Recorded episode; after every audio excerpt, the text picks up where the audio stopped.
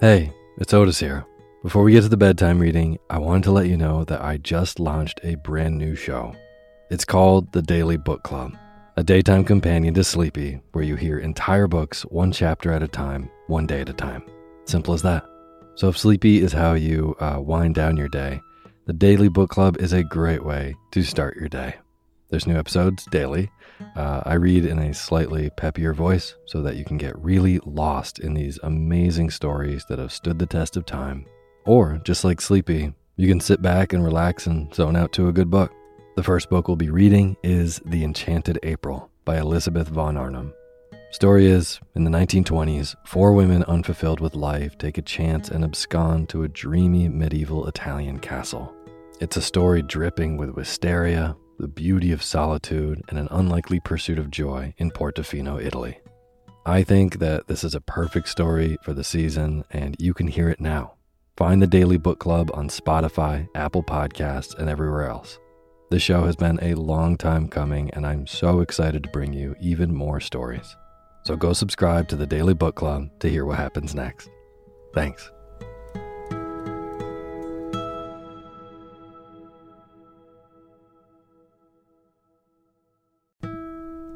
This episode of Sleepy is proudly sponsored by ButcherBox. If you've listened to Sleepy for a while, you know that I love good food, eating well, and treating my body right so that I can take on my days. Well, ButcherBox helps you do exactly that.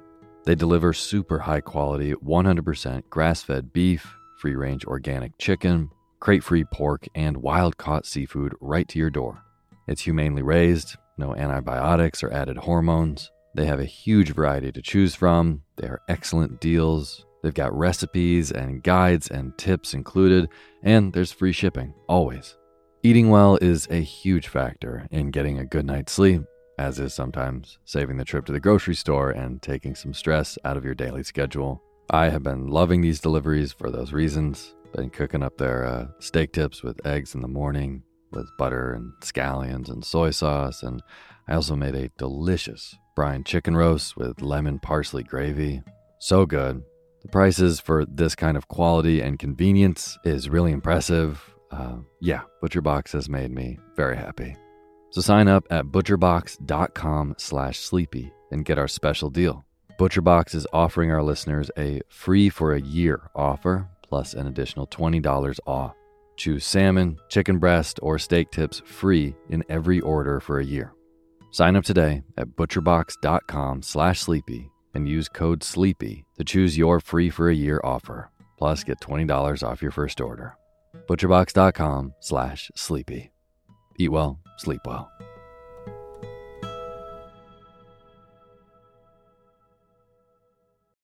When you need mealtime inspiration, it's worth shopping Kroger, where you'll find over 30,000 mouthwatering choices that excite your inner foodie. And no matter what tasty choice you make, you'll enjoy our everyday low prices, plus extra ways to save, like digital coupons worth over $600 each week. You can also save up to $1 off per gallon at the pump with fuel points. More savings and more inspiring flavors make shopping Kroger worth it every time. Kroger, fresh for everyone. Fuel restrictions apply. Hey, my name's Otis Gray, and you're listening to Sleepy. A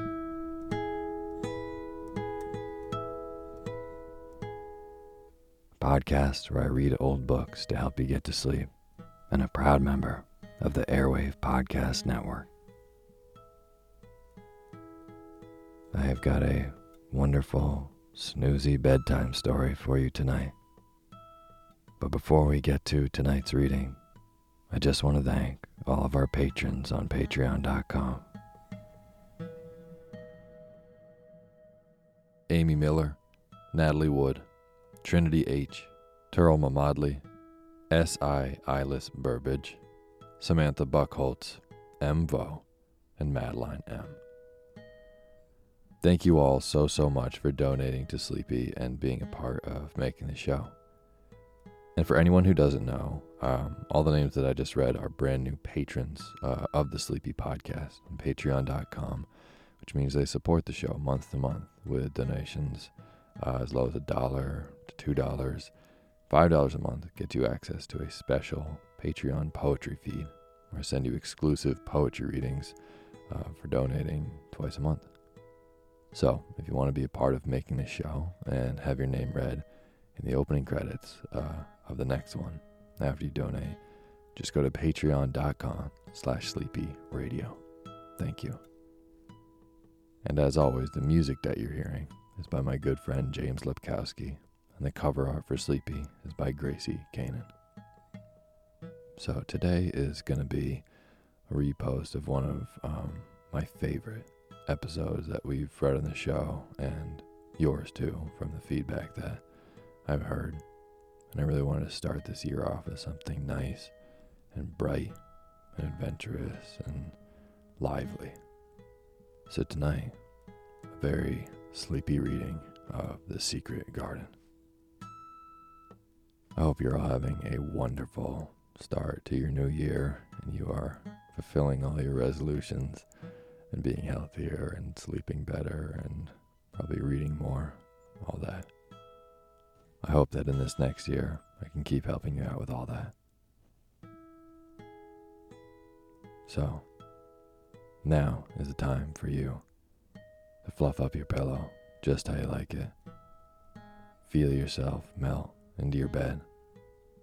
Get real comfortable. Close your eyes and let me read to you.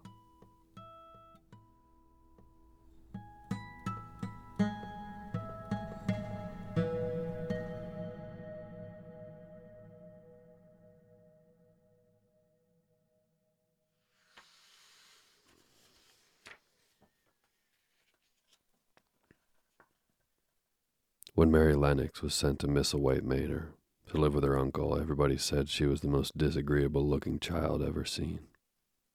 It was true, too. She had a little thin face and a little thin body, thin light hair and a sour expression. Her hair was yellow, and her face was yellow because she had been born in India and had always been ill in one way or another. Her father had held a position under the English government and had always been busy and ill himself, and her mother had been a great beauty who cared only to go to parties and amuse herself with gay people. She had not wanted a little girl at all, and when Mary was born, she handed her over to the care of an ayah, who was made to understand that if she wished to please the Mem Sahib, she must keep the child out of sight as much as possible. So when she was a sickly, fretful, ugly little baby, she was kept out of the way. And when she became a sickly, fretful, toddling thing, she was kept out of the way also. She never remembered seeing familiarly anything but the dark faces of her ayah and the other native servants, and as they always obeyed her and gave her her own way in everything, because the Mem Sahib would be angry if she was disturbed by her crying. By the time she was six years old, she was as tyrannical and selfish a little pig as ever lived. The young English governess who came to teach her to read and write disliked her so much that she gave up her place in three months, and when other governesses came to try to fill it, they always went away in a shorter time than the first one. So if Mary had not chosen to really want to know how to read books, she would never have learned her letters at all. One frightfully hot morning, when she was about nine years old, she awakened feeling very cross, and she became crosser still when she saw that the servant who stood by her bedside was not her ayah. Why did you come? she said to the strange woman. I will not let you stay. Send my ayah to me. The woman looked frightened, but she only stammered that the ayah could not come, and when Mary threw herself into a passion and beat and kicked her, she looked only more frightened and repeated that it was not possible for the ayah to come to Missy Sahib. There was something mysterious in the air that morning. Nothing was done in its regular order, and several of the native servants seemed missing, while those whom Mary saw slunk or hurried about with ashy and scared faces. But no one would tell her anything, and her ayah did not come. She was actually left alone as the morning went on, and at last she wandered out into the garden and began to play by herself under a tree near the veranda. She pretended that she was making a flower bed, and she stuck big scarlet hibiscus blossoms into the little heaps of earth, all the time growing more and more angry and muttering to herself the things she would say and the names she would call Saidie when she returned. Pig, pig, daughter of pigs, she said, because to call a native a pig is the worst insult of all. She was grinding her teeth and saying this over and over again when she heard her mother come out on the veranda with someone. She was with a fair young man, and they stood talking together in low, strange voices. Mary knew the fair young man, who looked like a boy. She had heard that he was a very young officer who had just come from England. The child stared at him, but she stared most at her mother. She always did this when she had a chance to see her because the Mem Sahib, Mary used to call her that oftener than anything else, was such a tall, slim, pretty person and wore such lovely clothes. Her hair was like curly silk, and she had a little delicate nose which seemed to be disdaining things, and she had large, laughing eyes. All her clothes were thin and floating, and Mary said they were full of lace. They looked fuller of lace than ever this morning, but her eyes were not laughing at all.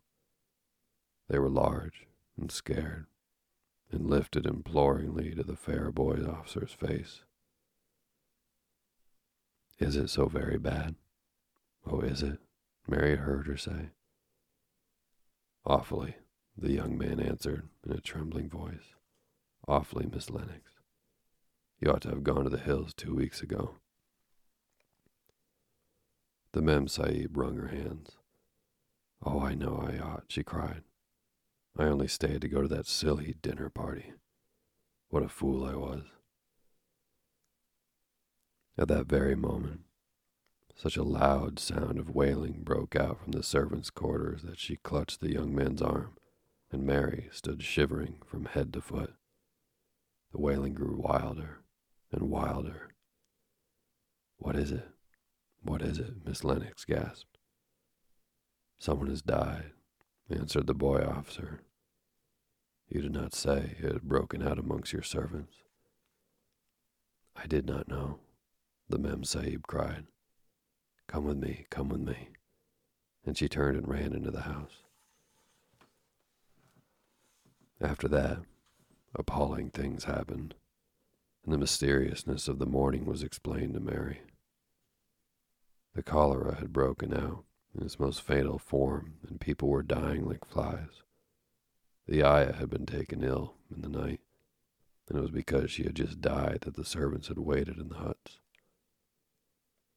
Before the next day, three of their servants were dead, and the others had run away in terror.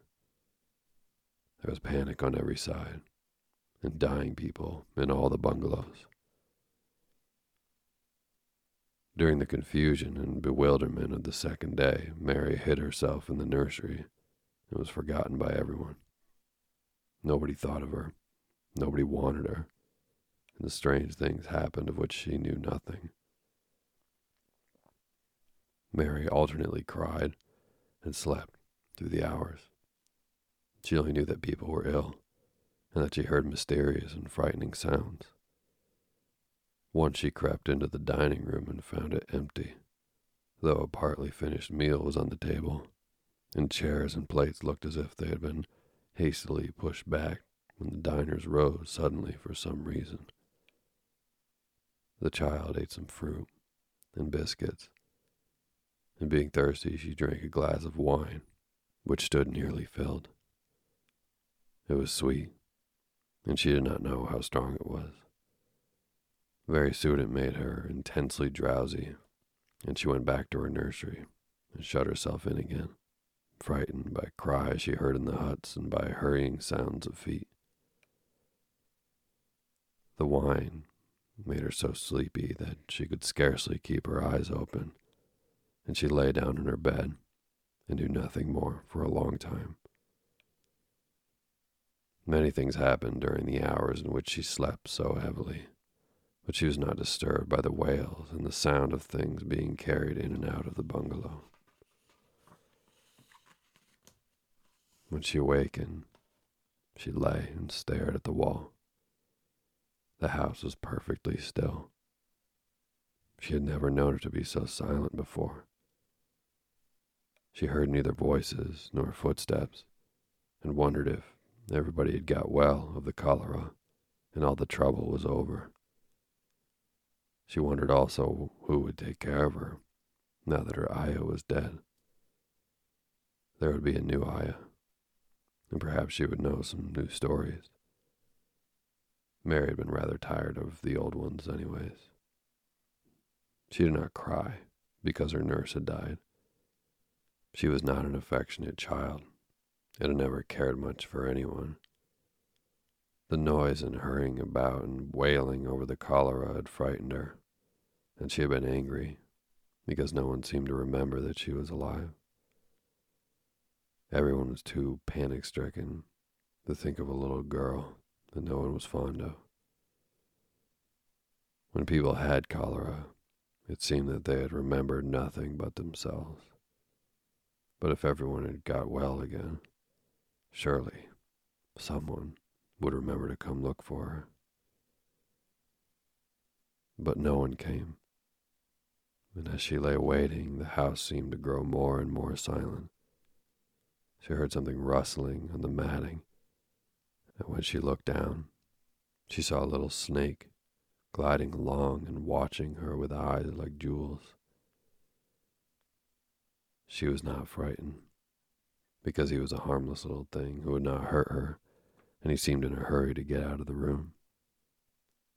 He slipped under the door as she watched him. How queer and quiet it is, she said. It sounds as if there was no one in the bungalow but me and the snake. Almost the next minute, she heard footsteps in the compound and then on the veranda. There were men's footsteps, and the men entered the bungalow and talked in low voices. No one went to meet or speak to them, and they seemed to open doors and look into rooms. What desolation, she heard one voice said. That pretty, pretty woman. I suppose the child, too. I heard there was a child, though no one ever saw her. Mary was standing in the middle of the nursery when they opened the door a few minutes later. She looked an ugly, cross little thing, and was frowning because she was beginning to be hungry and feel disgracefully neglected. The first man who came in was a large officer she had once seen talking to her father. He looked tired and troubled, but when he saw her, he was so startled that he almost jumped back. Barney, he cried out. There's a child there, a child alone, in a place like this. Mercy on us, who is she? I am Mary Lennox, the little girl said, drawing herself up stiffly. She thought the man was very rude to call her father's bungalow a place like this. I fell asleep when everyone had cholera, and I have only just woken up. Why does nobody come? It is the child no one ever saw, exclaimed the man, turning to his companions. She has actually been forgotten. Why was I forgotten? Mary said, stamping her foot. Why does nobody come? The young man, whose name was Barney, looked at her very sadly. Mary even thought she saw him wink his eyes as if to wink tears away. Poor little kid, he said. There's nobody left to come.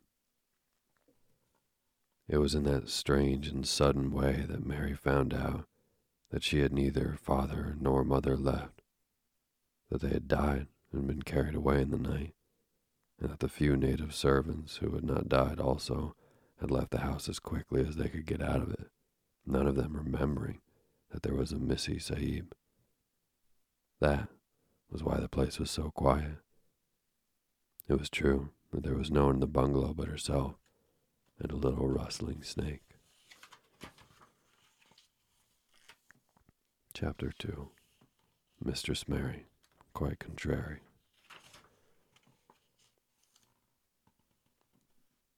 Mary had liked to look at her mother from a distance, and she had thought her very pretty. But as she knew very little of her, she could scarcely have been expected to love her or miss her very much when she was gone. She did not miss her at all, in fact, and as she was a self absorbed child, she gave her entire thought to herself, as she had always done. If she had been older, she would no doubt have been very anxious at being left alone in the world, but she was very young, and as she had always been taken care of, she supposed she always would be. What she thought was that she would like to know if she was going to nice people who would be polite to her and give her her own way as her ayah and the other native servants had done. She knew that she was not going to stay at the English clergyman's house where she was taken at first. She did not want to stay.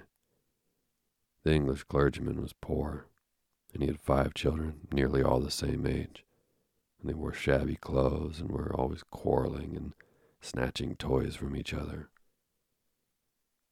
Mary hated their untidy bungalow and was so disagreeable to them that after the first day or two, nobody would play with her.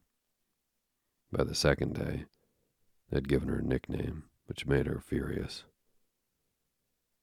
It was Basil who thought of it first.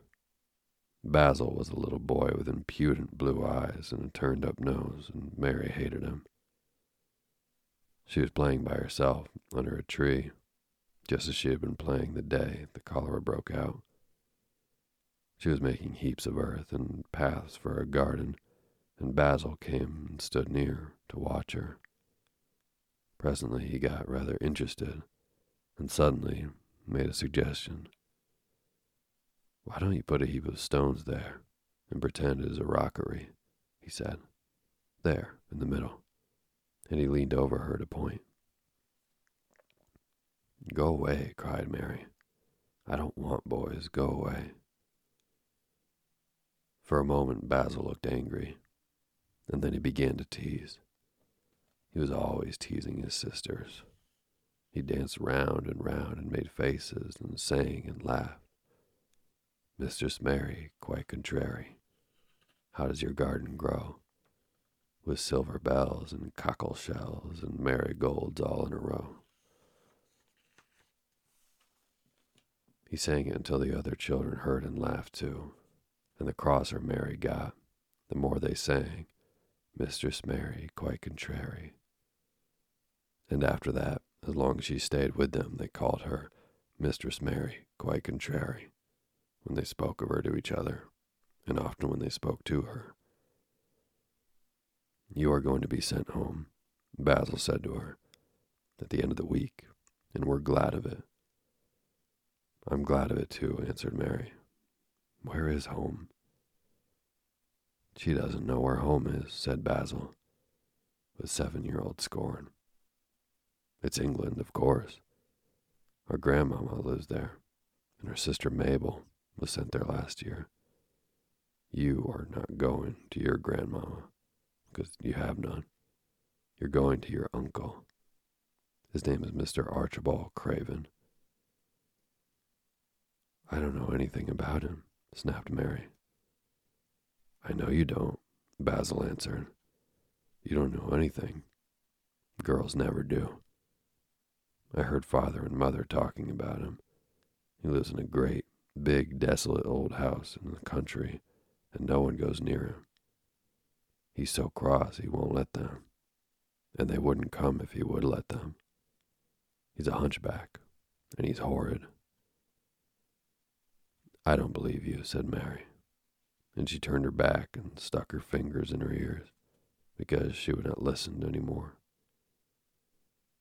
But she thought over it a great deal afterward and when Mrs. Crawford told her that night that she was going to sail away to England in a few days to go to her uncle, Mr. Archibald Craven, who lived at Misselthwaite Manor. She looked so stony and stubbornly uninterested that they did not know what to think about her. They tried to be kind to her, but she only turned her face away when Mrs. Crawford attempted to kiss her, and held herself stiffly when Mr. Crawford patted her shoulder. She is such a plain child, Mrs. Crawford said pityingly afterward, and her mother was such a pretty creature. She had a very pretty manner, too, and Mary has the most unattractive ways I ever saw in a child. The children call her Mistress Mary quite contrary, and though it's naughty of them, one can't help understanding it. Perhaps if her mother had carried her pretty face and her pretty manners oftener into the nursery, Mary might have learned some pretty ways too. It is very sad, now the poor, beautiful thing is gone, to remember that many people never even knew that she had a child at all. I believe she scarcely ever looked at her, sighed Mrs. Crawford. When her ayah was dead, there was no one to give her thought for the little thing. Think of the servants running away and leaving her alone in that deserted bungalow. Colonel McGrew said he nearly jumped out of his skin when he opened the door and found her standing by herself in the middle of the room. Mary made the long voyage to England under the care of an officer's wife who was taking her children to leave them in a boarding school.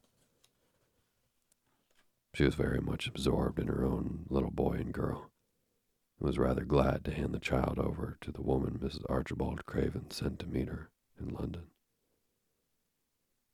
The woman was his housekeeper at Misselthwaite Manor, and her name was Mrs. Medlock.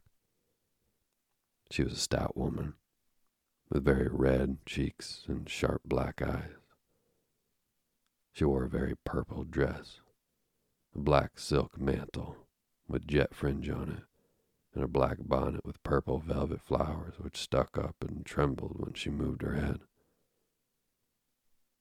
Mary did not like her at all, but as she very seldom liked people, there was nothing remarkable in that besides which it was very evident Mrs. Medlock did not think much of her. My word, she's a plain little piece of goods, she said, and we'd heard that her mother was a beauty. She hasn't handed much of it down, has she, ma'am? Perhaps she will improve as she grows older, the officer's wife said good naturedly. If she were not so sallow and had a nicer expression, her features are rather good. Children alter so much. She'll have to alter a good deal, answered Mrs. Medlock. And there's nothing likely to improve children at Misselthwaite, if you ask me. They thought Mary was not listening because she was standing a little apart from them at the window of the private hotel they had gone to. She was watching the passing buses and the cabs and people but she heard quite well and was made very curious about her uncle and the place he lived in. What sort of a place was it? And what would he be like? Was he a hunchback? She had never seen one. Perhaps there were none in India. Since she had been living in other people's houses and hadn't no ayah, she had begun to feel lonely and to think queer thoughts which were new to her. She had begun to wonder why she had never seemed to belong to anyone, even when her father and mother had been alive. Other children seemed to belong to their fathers and mothers, but she had never seemed to really be anyone's little girl. She had had servants and food and clothes, but no one had taken any notice of her. She did not know that this was because she was a disagreeable child. But then, of course, she did not know that she was disagreeable. She often thought that other people were, but she did not know that she was so herself. She thought Mrs. Medlock was the most disagreeable person she had ever seen, with her common, highly colored face and her common, fine bonnet. When the next day they set out on their journey to Yorkshire, she walked through the station to the railway carriage with her head up and trying to keep as far away from her as she could because she did not want to seem to belong to her. It would have made her very angry to think people imagined that she was her little girl.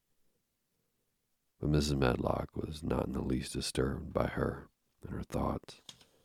She was the kind of woman who would stand no nonsense from young ones. At least, that's what she would have said if she had been asked. She had not wanted to go to London just when her sister Maria's daughter was going to be married, but she had a comfortable, well paid place as housekeeper at Misselthwaite Manor, and the only way in which she could keep it was to do at once what Mr. Archibald Craven told her to do. She never dared even to ask a question. Captain Lennox and his wife died of the cholera, Mr. Craven had said in his short, cold way. Captain Lennox was my wife's brother, and I am their daughter's guardian. The child is to be brought here. You must go to London and bring her yourself. So she packed her small trunk, and she made the journey. Mary sat in her corner of the railway carriage and looked plain and fretful. She had nothing to read or look at, and she had folded her thin, little black gloved hands in her lap. Her black dress made her look yellower than ever, and her limp, light hair straggled from under the black crepe hat. A more marred looking young one I never saw in my life, Mrs. Medlock thought. Marred is a Yorkshire word that means spoiled and pettish. She had never seen a child who sat so still without doing anything, and at last she got tired of watching her and began to talk in a brisk, hard voice. I suppose I may as well tell you something about where you are going to, she said. Do you know anything about your uncle? No, said Mary. Never heard your father and mother talk about him? No, said Mary, frowning. She frowned because she remembered that her father and mother had never talked to her about anything in particular. Certainly, they had never told her things. Humph, muttered Miss Medlock, staring at her queer, unresponsive little face. She did not say any more for a few moments, and then she began again. I suppose you might as well be told something to prepare you. You are going to a queer place. Mary said nothing at all, and Mrs. Medlock looked rather discomfited by her apparent indifference, but after taking a breath, she went on. Not but that it's a grand big place in a gloomy way, and Mr. Craven's proud of it in his way, and that's gloomy enough, too. The house is 600 years old, and it's on the edge of the moor, and there's near a hundred rooms in it, though most of them shut up and locked. And there's pictures and fine old furniture and things that have been there for ages. There's a big park round it, and gardens and trees with branches trailing to the ground, some of them. She paused and took another breath. But there's nothing else, she ended suddenly. Mary had begun to listen in spite of herself. It all sounded so unlike India, and anything new rather attracted her. But she did not intend to look as if she were interested.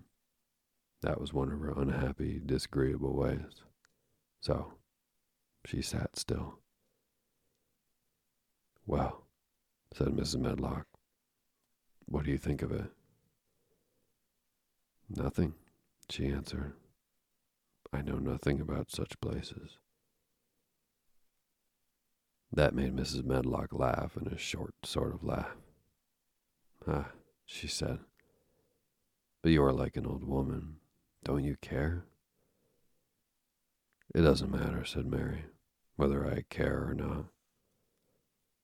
You're right enough there, said Mrs. Medlock. It doesn't. What you're to be kept at Misselthwaite Manor for, I don't know, unless because it's the easiest way. He's not going to trouble himself about you, that's sure and certain. He never troubles himself about no one. She stopped herself as she had just remembered something in time. He's got a crooked back, she said. That set him wrong. He was a sour young man and got no good of all his money and big place till he was married. Mary's eyes turned toward her in spite of her intention not to seem to care. She had never thought of the hunchback's being married, and she was a trifle surprised. Mrs. Medlock saw this, and as she was a talkative woman, she continued with more interest. This was one way of passing some of the time, at any rate. She was a sweet, pretty thing, and he'd have walked the world over to get her a blade of grass she wanted. Nobody thought she'd marry him, but she did. And people said she married him for his money, but she didn't. She didn't, positively. When she died, Mary gave a little involuntary jump. Oh, did she die? she exclaimed, quite without meaning to. She had just remembered a French fairy story she had once read called Riquet à la Houppe. It had been about a poor hunchback and a beautiful princess, and it had made her suddenly sorry for Mr. Archibald Craven.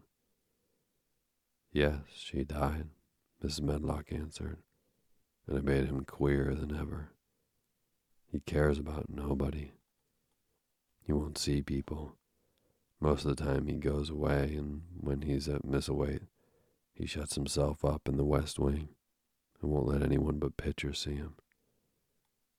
Pitcher's an old fellow, but he took care of him when he was a child and he knows his ways. It sounded like something in a book. It did not make Mary cheerful. A house with a hundred rooms, nearly all shut up with their doors locked.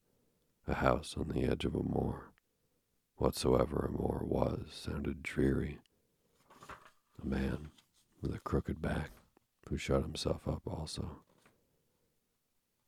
She stared out of the window with her lips pinched together, and it seemed quite natural that the rain should have begun to pour down in gray, slanting lines and splash and stream down the window panes.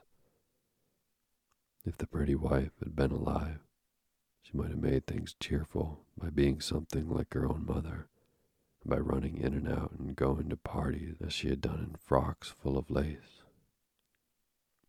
But she was not there any more.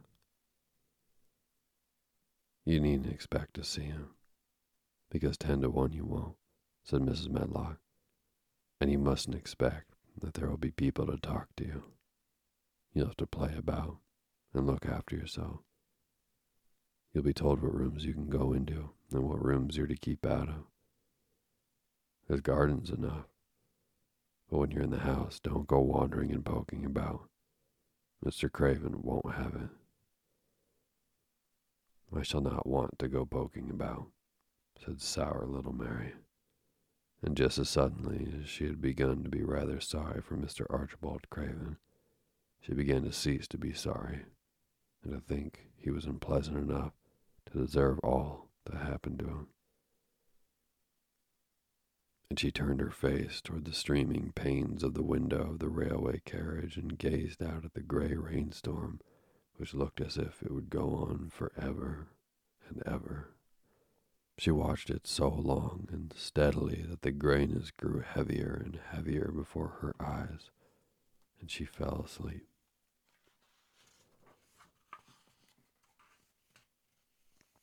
Chapter 3 Across the Moor. She slept a long time, and when she had awakened, Mrs. Medlock had bought a lunch basket at one of the stations, and they had some chicken and cold beef and bread and butter and some hot tea. The rain seemed to be streaming down more heavily than ever, and everybody in the station wore wet and glistening waterproofs. The guard lighted the lamps in the carriage, and Mrs. Medlock cheered up very much over her tea and chicken and beef.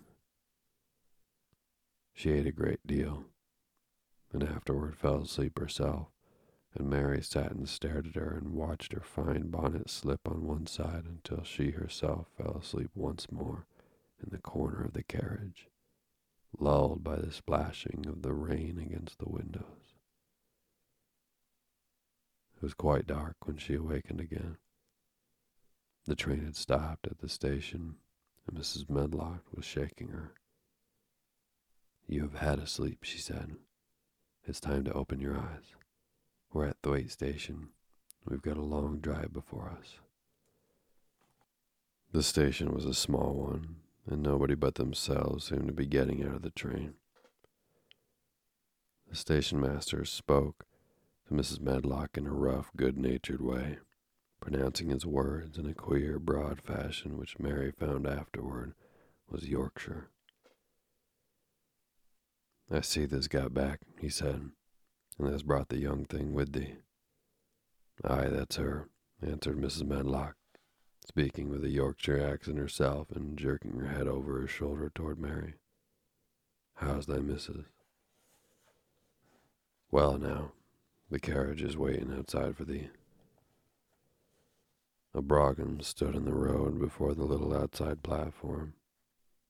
Mary saw that it was a smart carriage, and that it was a smart footman who helped her in. His long waterproof coat and waterproof covering of his hat were shining and dripping with rain as everything was, the burly station master included. When he shut the door, mounted the box with the coachman, and they drove off, the little girl found herself seated in a comfortably cushioned corner. But she was not inclined to go to sleep again. She sat and looked out of the window, curious to see something of the road over which she was being driven to the queer place Mrs. Medlock had spoken of. She was not at all a timid child, and she was not exactly frightened but she felt that there was no knowing what might happen in a house with a hundred rooms nearly all shut up, a house standing on the edge of the moor. What is a moor? she said suddenly to Mrs. Medlock. Look out of the window in about ten minutes and you'll see, the woman answered. We've got to drive five miles across Missel Moor before we get to the manor. You won't see much because it's dark night but you can see something. Mary asked no more questions, but waited in the darkness of her corner, keeping her eyes on the window.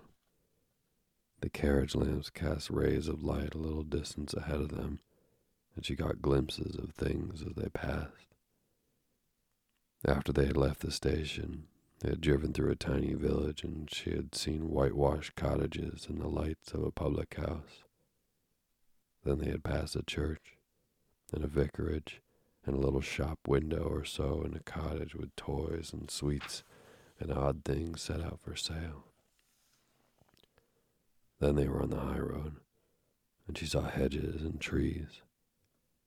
After that, there seemed nothing different for a long time, or at least it seemed a long time to her. At last, the horses began to go more slowly, as if they were climbing uphill and presently there seemed to be no more hedges and no more trees. She could see nothing, in fact, but a dense darkness on either side.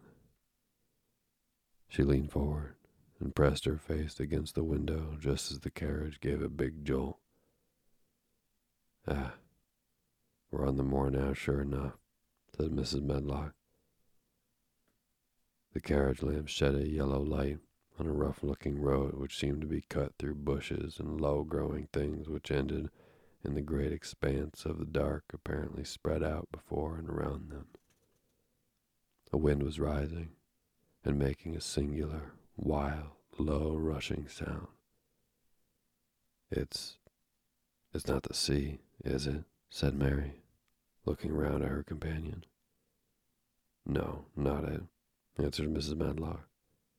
Nor it isn't fields nor mountains. It's just miles and miles and miles of wild land that nothing grows on but heather and gorse and broom, and nothing lives on but wild ponies and sheep.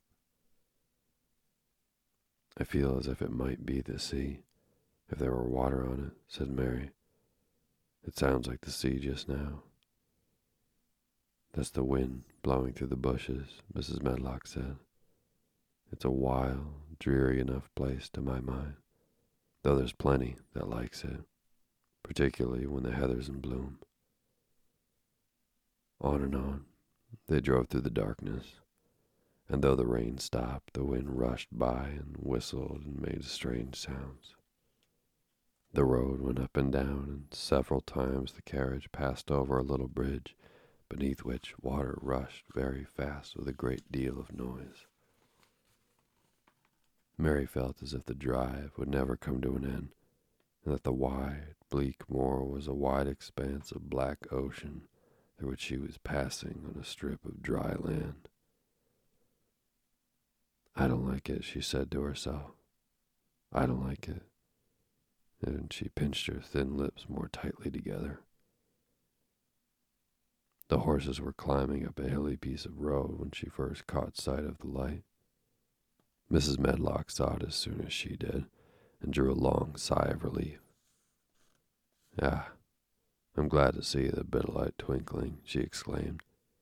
It's the light in the lodge window. We shall get a good cup of tea after a bit, at all events. It was after a bit, as she said, for when the carriage passed through the park gates, there was still two miles of avenue to drive through the trees, which nearly met overhead, and made it seem as if they were driving through a long, dark vault. They drove out of the vault into a clear space and stopped before an immensely long but low built house, which seemed to ramble round at a stone court. At first, Mary thought there were no lights at all in the windows, but as she got out of the carriage, she saw that one room in the corner upstairs showed a dull glow. The entrance door was a huge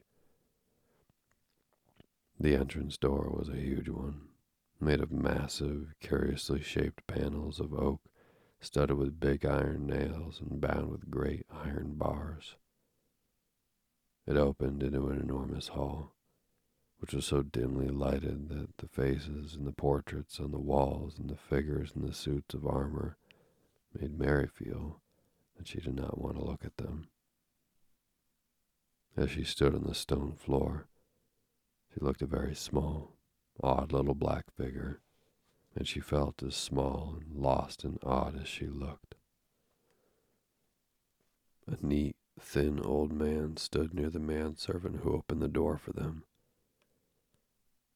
You are to take her to her room, he said in a husky voice. He doesn't want to see her. He's going to London in the morning. Very well, Mr. Pitcher, Mrs. Medlock answered. So long as I know what's expected of me, I can manage. What's expected of you, Mrs. Medlock, Mr. Pitcher said, is that you make sure that he's not disturbed and that he doesn't see what he doesn't want to see. And then Mary Lennox was led up a broad staircase and down a long corridor and up a short flight of steps and through another corridor and another until a door opened in a wall and she found herself in a room with a fire in it and a supper on the table. Mrs. Medlock said unceremoniously, Well, here you are. This room and the next are where you'll live. You must keep to them. Don't you forget that. It was in this way Mistress Mary arrived at Misselthwaite Manor, and she had perhaps never felt quite so contrary in all her life. Chapter 4 Martha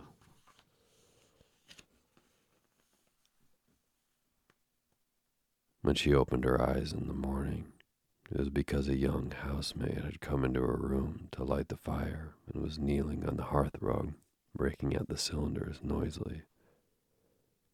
Mary lay and watched her for a few moments, and then began to look about the room. She had never seen a room at all like it, and thought it curious and gloomy.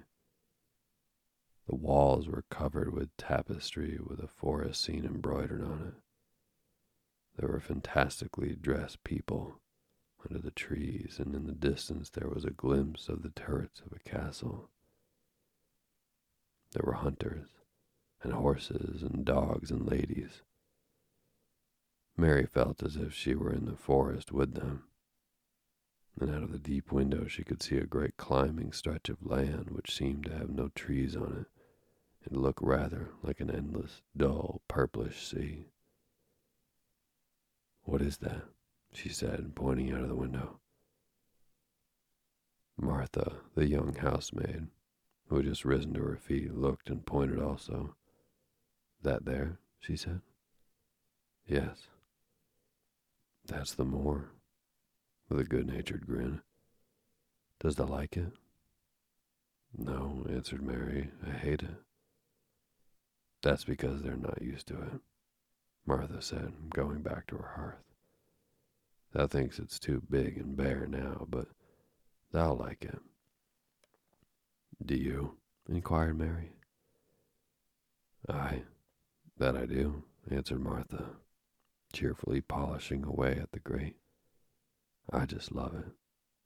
It's none bare. It's covered with growing things that smell sweet.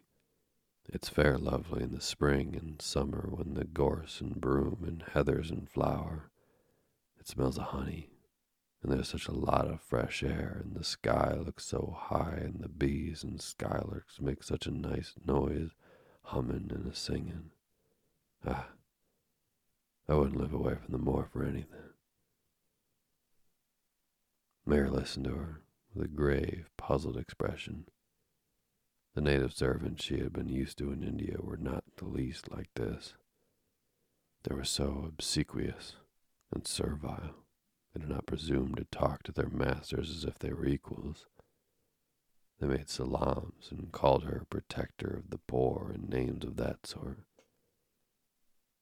Indian servants were commanded to do things, not asked. It was not the custom to say please and thank you. Then Mary had always slapped her Ayah in the face when she was angry. She wondered a little what this girl would do if one slapped her in the face. She was a round, rosy, good natured looking creature, but she had a sturdy way, which made Mistress Mary wonder if she might not even slap back, if the person who slapped her was only a little girl. You are a strange servant, she said from her pillows, rather haughtily. Martha sat up on her heels, with her blacking brush in her hand, and laughed, without seeming the least bit out of temper. Ah, I know that, she said. If there was a grand missus at Misselthwaite, I should never have been even one of the under housemaids. I might have been let out to the scully maid, but I'd never been let upstairs. I'm too uncommon. I talk too much Yorkshire. But this is a funny house for all it's so grand. It seems like there is neither master nor mistress except Mr. Pitcher and Mrs. Medlock. Mr. Craven, he won't be troubled about anything when he's here, and he's nearly always anyway. And he's nearly always away. Mrs. Medlock gave me the place out of kindness. She told me she could never have done it if Miss Away had been like other big houses. Are you going to be my servant? Mary asked, still in her imperious little Indian way. Martha began to rub the grate again. I'm Mrs. Medlock's servant, she said stoutly, and she's Mr. Craven's. But I'm to do the housemaid's work up here and wait on you a bit but you won't need much waiting on. Who is going to dress me? demanded Mary. Martha sat up on her heels again and stared. She spoke in broad Yorkshire in her amazement. Cannot thou dress yourself? she said.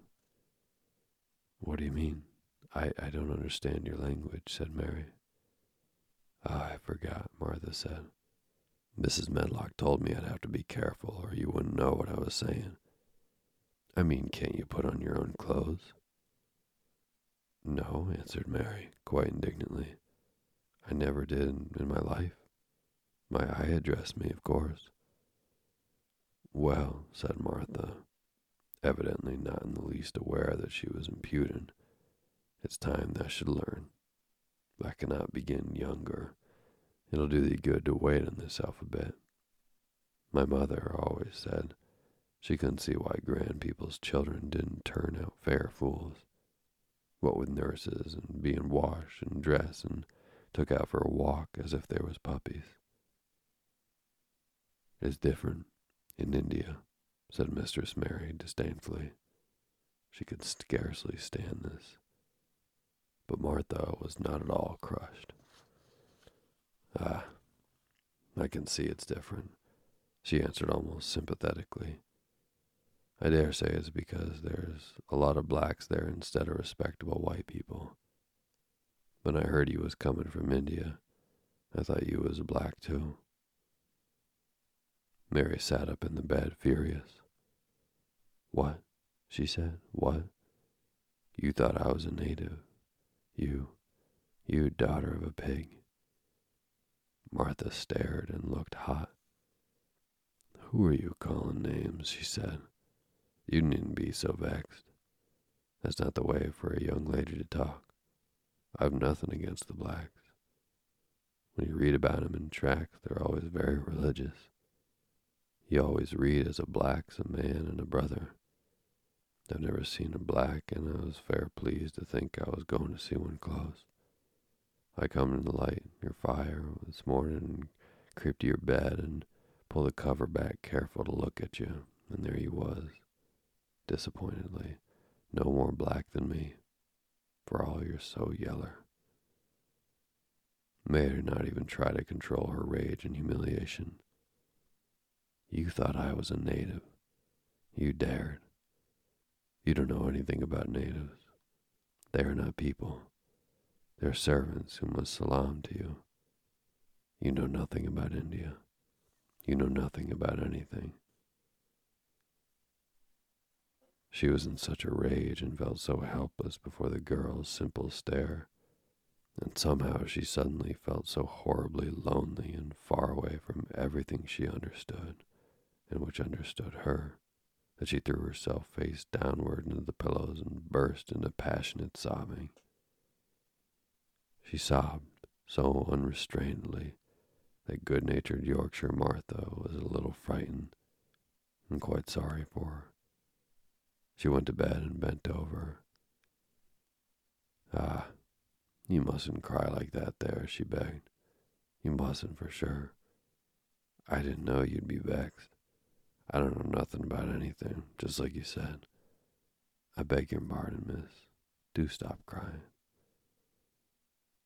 There was something comforting and really friendly in her queer Yorkshire speech and sturdy way which had a good effect on Mary. She gradually ceased crying and became quiet. Martha looked relieved. It's time for thee to get up now, she said. Mrs. Medlock said I was to carry the breakfast and tea and dinner into the room next to this. It's been made into a nursery for thee. I'll help thee on with thy clothes, and if thou get out of bed. If the buttons are on the back, I cannot button them up myself. When Mary at last decided to get up, the clothes Martha took from the wardrobe were not the ones she had worn when she arrived the night before with Mrs. Medlock. Those are not mine, she said. Mine are black. She looked the thick white wool coat and dress over, and added with cool approval, Those are nicer than mine. These the ones thou must put on, Martha answered. Mrs. Craven ordered Mrs. Medlock to get him to London. He said, I won't have a child dressed in black wandering about like a lost soul he said. It'd make the place sadder than it is. Put color on her. Mother, she said she knew what she meant. Mother always knows what a body means. She doesn't hold with black herself. I hate black things, said Mary. The dressing process was one which taught them both something. Martha buttoned up her little sisters and brothers, but she had never seen a child who stood still and waited for another person to do things for her as if she had neither hands nor feet of her own. Why doesn't that put on her own shoes? she said when Mary quietly held out her foot. My ayah did it, answered Mary, staring. It was the custom. She said that very often. It was the custom. The native servants were always saying it. If one told them to do a thing their ancestors had not done for a thousand years, they gazed at one mildly and said, It is not the custom. And one knew that was the end of the matter. It had not been the custom that Mistress Mary should do anything but stand and allow herself to be dressed like a doll. But before she was ready for breakfast, she began to suspect that her life at Misselthwaite Manor would end by teaching her a number of things quite new to her. Things such as putting on her own shoes and stockings and picking up things she let fall. If Martha had been a well trained, fine young lady's maid, she would have been more subservient and respectful, and would have known that it was her business to brush hair and button boots and pick things up and lay them away. She was, however, only an untrained Yorkshire rustic who had been brought up in a moorland cottage with a swarm of little brothers and sisters who had never dreamed of doing anything but waiting on themselves and on the younger ones who were either babies in arms or just learning to totter about and tumble over things. If Mary Lennox had been a child, was ready to be amused, she would perhaps have laughed at Martha's readiness to talk. But Mary only listened to her coldly and wondered at her freedom of manner. At first, she was not at all interested, but gradually, as the girl rattled on her good tempered, homely way, Mary began to notice what she was saying. Ah, you should see 'em all, she said. There's twelve of us, and my father only gets sixteen shilling a week. I can tell you my mother has put it to get porridge for 'em all. They tumble about in the moor and play all day, and mother says the air in the moor fattens 'em. She says she believes that they eat the grass same as the wild ponies do. Our Dickon, he's twelve years old, and he's got a young pony he calls his own. Where did he get it? asked Mary. He found it on the moor with its mother when it was a little one, and he began to make friends with it and give it bits of bread and pluck young grass for it. And it got to like him. So it follows him back and, and lets him get on his back. Dickon's a kind lad, and animals likes him. Mary had never possessed an animal pet of her own, and had always thought she would like one. So she began to feel a slight interest in Dickon, and as she had never been before interested in anyone but herself, it was the dawning of a healthy sentiment. When she went into the room, which had been made into a nursery for her, she found that it was rather like the one that she had slept in. It was not a child's room, but a grown up person's room, with gloomy old pictures on the walls and heavy old oak chairs. The table in the center was set with a good, substantial breakfast. But she'd always had a very small appetite, and she looked with something more than indifference at the first plate Martha set before her.